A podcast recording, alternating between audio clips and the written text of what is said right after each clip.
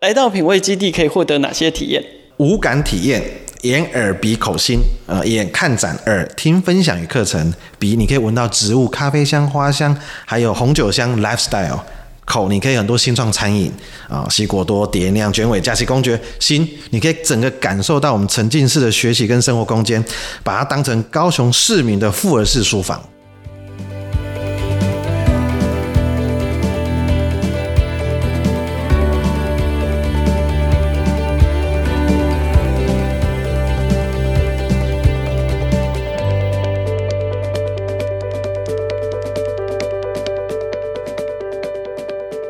各位创业小区的听众朋友，尤其是大南方的创业朋友们，大家好，欢迎收听由数位时代创业小聚直播，在二零二二年推出的全新 Podcast 节目《大南方创新生 Meet Sonic South》。我是主持人凯尔。近年来，大南方的产业的这个转型风貌，还有创新氛围华丽转身。我们在大南方耕耘创新创业社群之余，也希望透过直播一档专属于大南方的全新节目，来听听大南方创新的声音。节目首播，我们要介绍五月底才在博尔刚落成的一个新的基地，叫做拼味品味。我们今天要邀请到这个空间的两位幕后推手，汉将教育科技的董事长许哲豪，还有拼味品味基地的负责人范义腾一眼欢迎两位。我们先请两位跟听众朋友打招呼。Hello，大家好。Hello，大家好。好，我们先请哲豪跟听众朋友自我介绍一下吧。哦，凯尔哥好，大家好，我是汉江教育科技的董事长兼执行长 Aaron 哲豪。Hello，大家好，我是汉江教育科技的范义腾，然后目前是负责基地的一个营运。我想哲豪跟范博在大南方，尤其在高雄哦，人脉应该非常的广。但是我们的这个节目因为是不分区域嘛，不分时间跟空间的距离，所以哲豪要不要先简单跟大家交代一下你的创业背景？哦，好啊，谢谢凯哥。汉江教育基本上是从高雄做创业起家的一个教育品牌。那我们的品牌是百汉智能教育、百汉英语。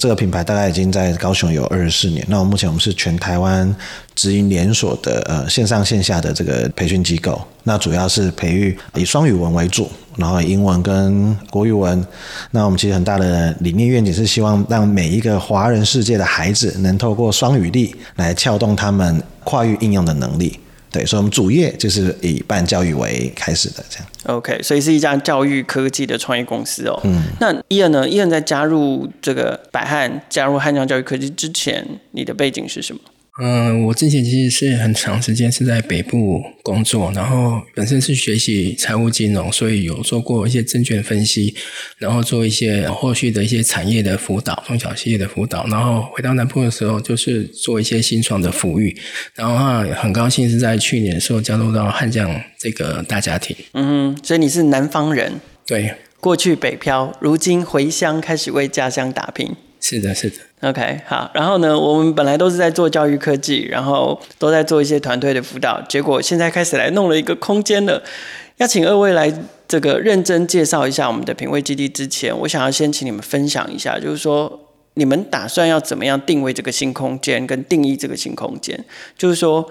呃。至少，至少你们希望在为这个大高雄地方带动什么样的风气啦，或者是风潮啦，或是来带来什么样的品味？好、哦，我可以稍微介绍一下，品味空间的前身是一个 Maker 的创客基地。对，那因为这几年呢，呃，随着科技的一些演变呢，从一开始 Maker Coding 到现在 Meta，其实不断演进，所以刚好这个场域是属于高雄市青年局的这个场域，是。所以在现任局长张一礼局长的这种理念，他希望能做一些迭代的推动下，然后做一些优化，然后所以汉江教育呢，基本上就就开始思考有没有可能青年局有这样的想法，那我们可以做些什么事情去做了一些提案这样。那本身因为汉江教育呢，本身因为以办线下的培训机构为呃起家，然后就开始进行发展线上。那这几年我们刚好也上了在台北加入 MA 啊、第十期的创业家，然后接触过数位时代，还有商周的一些课程，都会发觉有好多好多的这种学习好的学习资源都在北部。然后回到南部来，其实这些空间基本上都是比较分散的，所以我们就在想，有没有可能我们朝向推动一个多元学习的跨域场景的融合，把比较好全台的学习资源整合，能落地在一个地方。这个想法其实也获得青年局张局长的认同跟支持，所以我们就开始做了提案，然后透过一些标案，我们呢取得这个场域，因此真正诞生一个台湾第一个以学习场景沉浸体验的一个教育学习的 hub，然后为营运这个仓库的一个发想，这样，所以我们希望说，其实有这样的能量，如果能汇集全台顶尖、多元、创新跟活力的教育学习，然后能拼位在这里，然后所以我们设计的拼位，为什么拼？其实就是大头针嘛，对不对？我把它标注在这里 P I N 对，那位其实就是方法。然后路这件事情，所以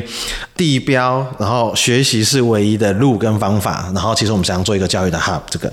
那其实我们很希望做这件事情呢，能去翻转一件事情，就是让大家对于高雄的活力学习的风气跟氛围感到啊哈，就 surprise，哇，因为。高雄以往其实给人家感觉会很像重工业啦、文化沙漠啊，老人比年轻人多。其实透过学习，不管怎么样，其实会让整个的城市的年轻度可以更活络，这也符合青年局的一些指标跟想法。是，所以我们就也成立了，就是品味的空间，完之后成立一个哈学院，然后由范博这边来当院长来做这样的一些学习规划。我们比较希望说，能透过更多学习资源、场景的体验、教育创新，都能放射在这个基地，然后让学生。青少年、年轻人新创可以带动一些自主学习，没有框架，然后就更多各领域的创新能量，带动更好的学习氛围。所以，我们希望在这个活动啊，可以激荡出不同的火花，在这个没有限制的场域里面，可以感受、体验，找到动力。最主要真的是能带动起高雄活力学习的年轻形象，所以成为一个指标性的学习 hub，是我们希望能带动起来的方向。哇，所以原来拼位。品味不单单只是取这个品味的谐音，它其实在英文的这个意义上面，其实有一个很重要的定位跟方向跟道路的这个意义在。那其实一切都是指向学习跟教育，而且是有非常多元化的学习跟教育。所以那好啦，讲完价值跟品味的意义之后，希望接下来是不是先请泽豪用？比如说口述的方式啦，让我们可以神游一下，就是品味基地有一些有有哪几个大的模块或大的亮点，是未来我们进到品味基地去参与或体验的时候可以感受到的事情。可以快速的来介绍一下。那品味其实我觉得这个场域跟地点是非常好的哈，因为它刚好在我们的轻轨站的出口。嗯哼。然后呢，一进来，其实你从轻轨站的出口呃走进来，你就会看到一个我们大大的这个 logo 品味。啊，就是这个地标了哈，然后这个学习的的路了。那我们在三角，就是我们在这个拼位里面，它其实是一个像一个三角的放射性的这个，所以我们这个三角窗呢，我们留给一个做植栽的一个新创公司，那叫做生剧场。其实哪里来的团队？嗯，他从屏东。哇哇，所以我们就希望这个兵位，它其实是一个大南方的整个学习各类的学习的这个新创的一个一聚合地啊哈，所以它就是一个生剧场，然后你可以马上看到很多的这种绿色植栽植物，然后走进我们的品味空间。那各位想象，一开始进入品味空间，我们在一楼，基本上我把它设定就是整个的是 lifestyle 的学习，所以它左手边有一个风格讲堂，然后呢中间会有一个蛮大的一个这个区块，大概一百平左右。有一个创新场景的一个策展空间，这样右手边我们有一个快闪商铺。那我们希望这三个地方的结合是未来有关于 lifestyle 的部分，我们可以邀请创业家来做分享。然后呢，我们也在这个产品里面做一些策展，然后再加上产品的快闪，然后来整个结合整个 lifestyle。那我们在一楼里面这个风格讲堂，我们也跟嘉义的一个新创叫做乐宁汉堡，啊，跟乐宁来成立这个冠名叫做乐宁风格讲堂。嗯哼。那走上二楼呢？二楼上去基本上，因为它是一二楼的空间。二楼上去，我们大概有几个 section。进到二楼，楼梯上去二楼的最右边一个 section 是保留原本的 maker 的创客基地。那我们希望这个 maker 其实未来可以接更多的这个教育。好，跟我们本业相关，呃，教育相关的部分，可以结合 coding 啊，结合美学啦，或结合相关跟，比如说像学校，高雄市很多学校的这种户外教学是怎么样可以结合文化历史跟 maker 这个样的整合这一块。那另外一块基本上我们就有一个商管书房，那这个商管书房我们也取得了商州西欧学院的授权，然后成立一个商州书房的一个概念。那未来基本上可以有更多的这种高端的气管课程那边上课。那再来我们有一个新创沙盒的一个空间，哦，就比较就。我们就跟了 MA，还有数位时代的创业小聚做整合，我们有一个阶梯教室。未来我们希望能邀请更多的零到一或者是一到十的新创团队，有机会可以固定在这边做线上或线下的分享，来做基本上进行这样。所以大概空间上，我们就把它布置的有所谓的这个风格讲堂、商管书房、新创沙盒、多元教育，然后赋予它可以有更多的场景体验跟学习创新。好，这是大概我们整个空间上的一个规划跟布置这样。刚哲豪说明了这个规划跟这个空间，还有伙伴大概有哪一些。可事实上，我们不管是找了伙伴，或者是空间，我们把它布置出来之后，内容才是最重要的。因为毕竟这里是一个学习、教育、体验、大家交流的场域嘛。所以，可不可以再进一步跟我们介绍一下？就是说啊，比如说我们聊到乐宁，哎，乐宁到底跟品味空间会有什么关系？跟学习会有什么关系？好，那。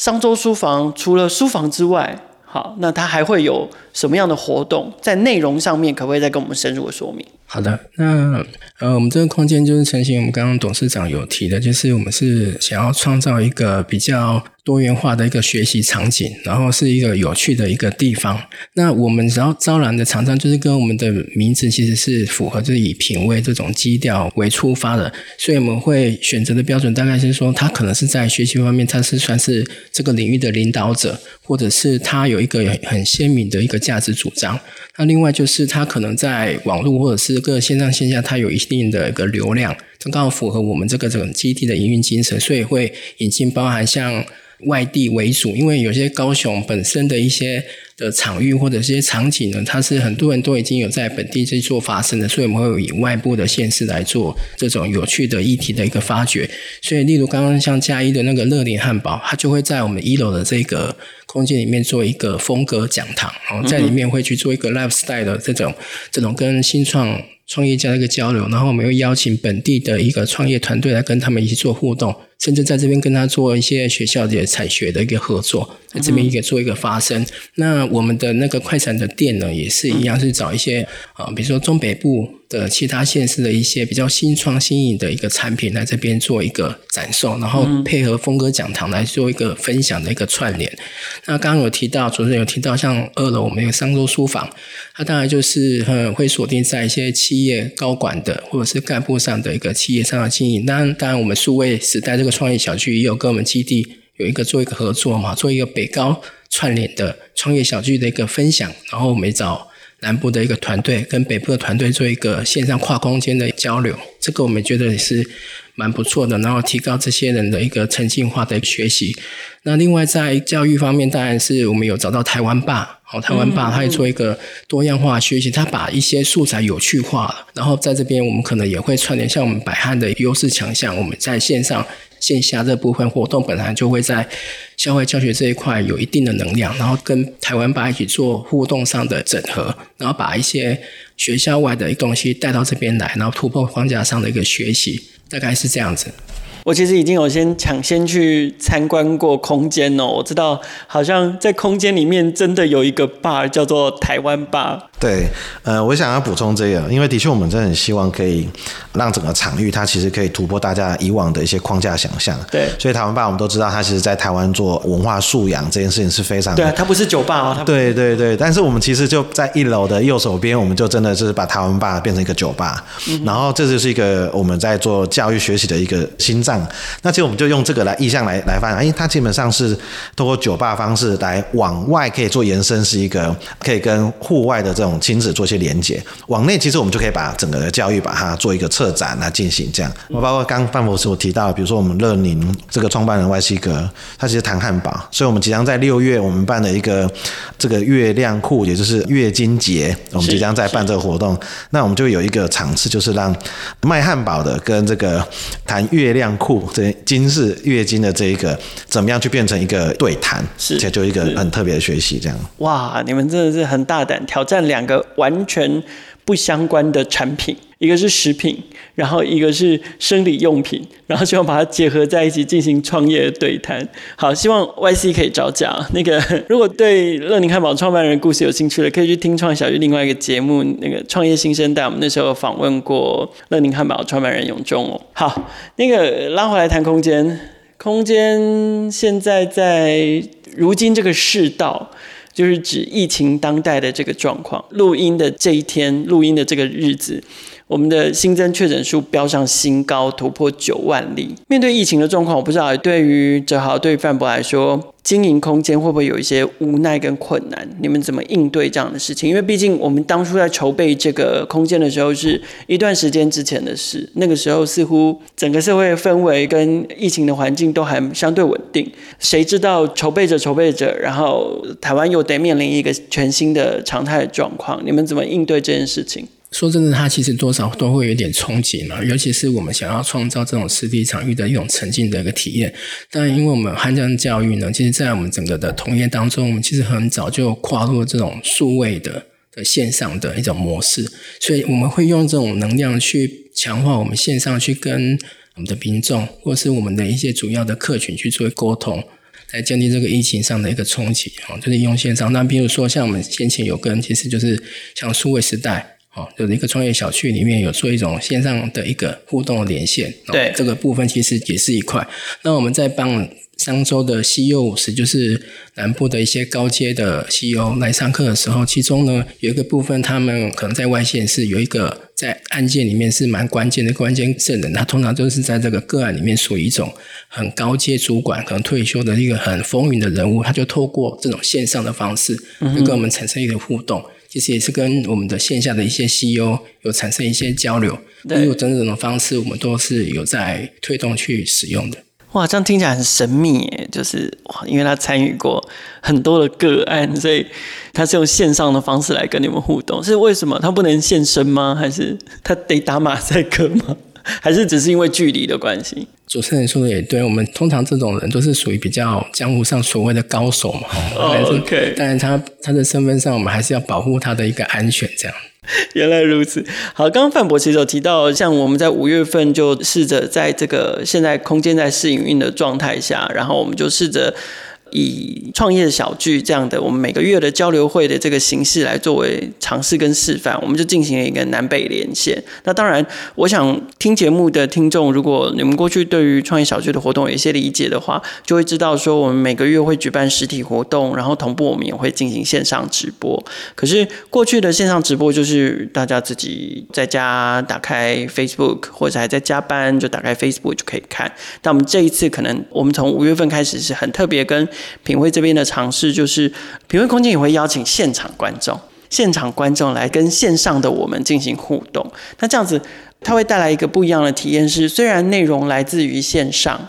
可是线下的体验、交流、学习跟讨论，是有品味空间的大家带着所有的参与的朋友，在现场进行另外一端的在地交流跟在地学习。所以这也是另外一种，我们过去都是 offline to online，可是这又是另外一种 online to offline 的新形态的交流的结合。所以我想，这个是。接下来你们面对疫情的状况，可能都会都会碰到了，必须要随时去调整的事情。经营空间这件事，疫情应该不是唯一的难题。那前面我们也有聊到说，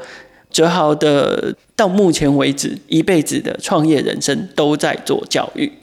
那即使是从可能过去比较偏向是这个学科的教育，现在慢慢跨到多元化的教育，可是你都在做教育，现在要多做一个空间这件事，所以。我想问一下泽豪，就是说经营空间跟你过去的创业经验有什么不一样？那一样嘛？就我们今天的主轴是学习，这个空间也是为了学习的。所以经营空间的这个创业经验，对你来说最大的学习是什么？谢谢凯哥哦。一开始我认为，好像经营空间跟我以往的创业应该是差不多，因为早期我们一开始就是从直营连锁的补习班开始来，从一家两家，然后一直在发展到将近三十家，所以感觉好像经营空间好像是我们擅长的。对。但在这几个月很大的 lesson and learn，其实就发觉到，其实有很大的不一样。我学习到就是，以前我们的创业大概就是把产品准备好。然后商模思考好，然后就不断的冲刺，想办法活下来，然后活得更好这件事情。所以创业以前不管是在集团的内部创业，或者是我自己创业，有点像自己的主导性，自己当老板的那种概念上是比较强，就想这么做。对。那这次在做的这个场域经营空间里面呢，我发觉有几个不大一样。第一个就是整合，